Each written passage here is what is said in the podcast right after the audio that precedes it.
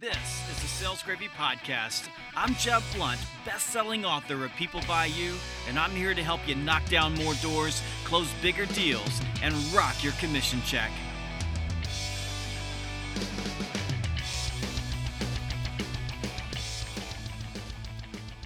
You're going to love this episode of Sales Gravy. It's part one of my interview with the great Tom Hopkins, one of the greatest speakers and writers of our time in sales, and an inspiration and an idol for me. It was a great pleasure to have time to spend with him. And in this interview, we're going to talk about the fear of rejection and how to overcome that. And you're going to love some of Tom's answers and his advice on getting past the fear of getting a no. My interview with Tom lasted well over an hour. So, what we've done is broken the interview into small, easy to consume bites that last somewhere between five and 10 minutes. And this is just part one. So, you want to come back next week and the next week and the next week so you can get the entire interview. There is so much good stuff here. You're going to love it, and you'll want to put these ideas and advice and tips and techniques into practice in your sales day because I promise when you do, you'll make more money. Before we get started, Let's thank our awesome sponsor, Paycom, for making this interview with the great Tom Hopkins possible. This is one of the reasons that I love Paycom. You see, Paycom's a company that invests in its people through world class training and hands on coaching. Paycom gives you the tools you need to be your best. And this is why, if you're looking to make a career change, you must start by taking a look at Paycom. And it's really easy to do. Just go to careers.paycom.com. That's careers.paycom.com. And even if you're not looking for a new sales job, trust me on this. It's worth taking a sneak peek just to see what you might be missing. Now, here's part one of my interview with the great Tom Hopkins. This may make you feel a little old, but I met you in 1992. You were with Tony Robbins in Atlanta, Georgia. And today, I spend 270 days on you know on a year on the road, you know, traveling the globe, speaking. It was because of the interaction that I had with you at that time that that you know all those years later, as I moved through corporate America and I kept my dream alive. That uh, when 2006, when I decided to to take off on my own, that you were a big part of that. And I've seen you speak many, many, many times. I, you're um, one of the the greats. I like. I sent you guys a note. I don't know if you read it, but I, I had a hard time sleeping last night. I was on an airplane from Seattle back to Atlanta, and I was so excited about this interview. So thank you so much for joining me. I'm truly honored. It is uh, fantastic that we've got one of the greats on. You wrote a, a book about you know getting past what happens when buyers say no, but I wanted to start with the, this fear of rejection that seems to hold so many really talented people back. Talk to our audience about your advice for that and why people feel fear and some of the techniques that you teach people for dealing with that. Fine, Jeb. In fact, I think the first thing I can kind of say is that life, in a way, is a big game, and selling is a game within the game of life. And for people to become successful, regardless of what they do, they have to know the rules of the game, then jump in and play. Now, that's no different than any great athlete. They have to jump in and play, knowing, for example, in football, the odds are they could be hurt. There's going to be pain, but they have to overcome the fear of the pain. Now, one of the games that I've created is taking all the things you want in life and let's just say that new car, new home, money in the bank, being out of debt. Let's just take those items as an example and let's just label them as a yes. So you might say, well, I want a new car. That's my yes. I want a new home. That's my yes. And really, one of the keys is to play the game of going for the yeses, knowing that you're going to have to handle no's to get to the yes. So, a great little saying is this my desire for my yeses must overwhelm my fear of the no's. Fantastic. And let that sink in because, in a way, it's a game. And I know when I first got into real estate, when I was a brand new salesperson at age 19, I, of course, was taken out into the field, into the territory where my office was. And my manager just dropped me off. And we were about three miles from the office. And he said, Tom, you've been sitting in the office three months now. I know you're new, I know you're young, but you've got to meet more people.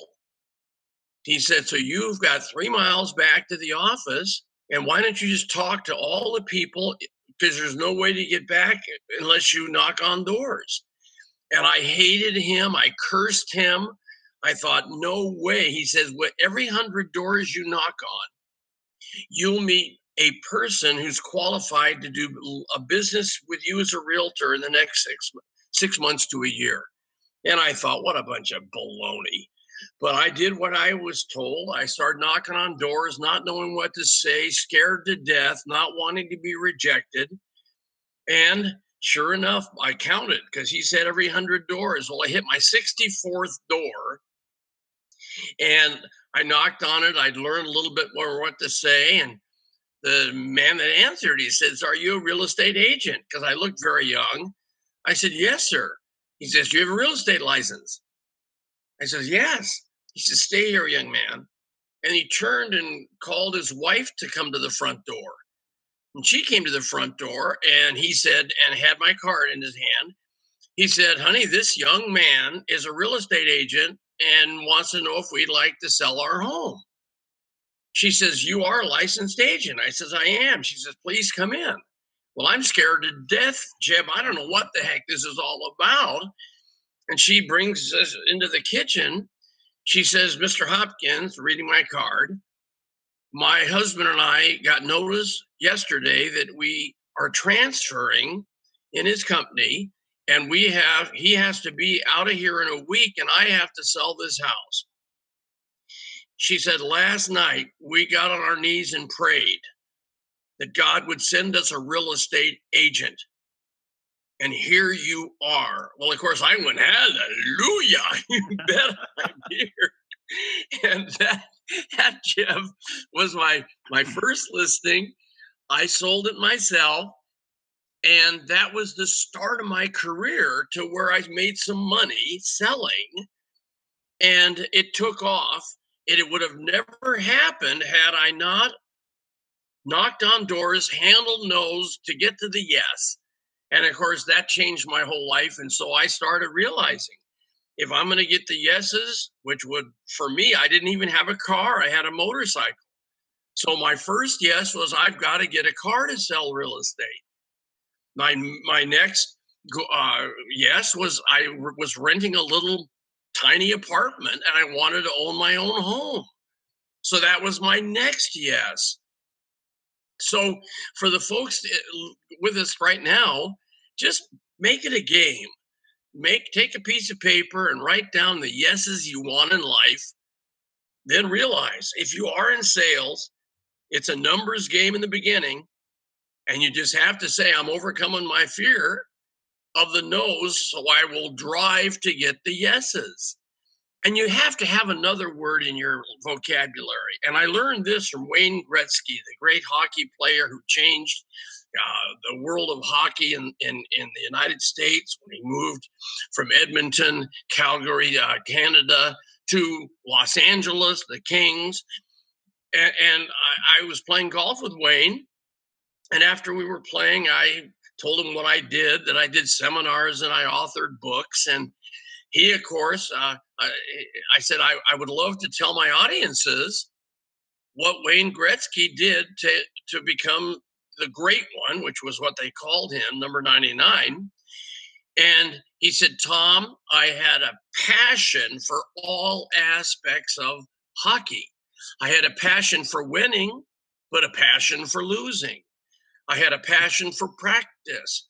I had a passion knowing that when they skated out on the ice, they were all after me. So I took that darn word passion and I started teaching that your key to getting yeses is to be passionate about what you want to achieve. You just can't desire it everybody desires wealth, desires abundance, desires all this, but you got to be passionate.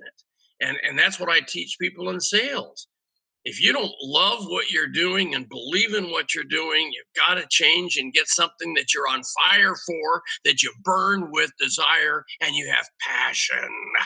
Does that make sense? I sense? Love it.